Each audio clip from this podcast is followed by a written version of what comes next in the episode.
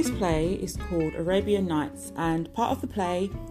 um, we have been instructed by our teacher to make a podcast every week for one minute, just explaining and exploring the world at large and different things that we can go out and find out about different things outside of the home or inside of the home that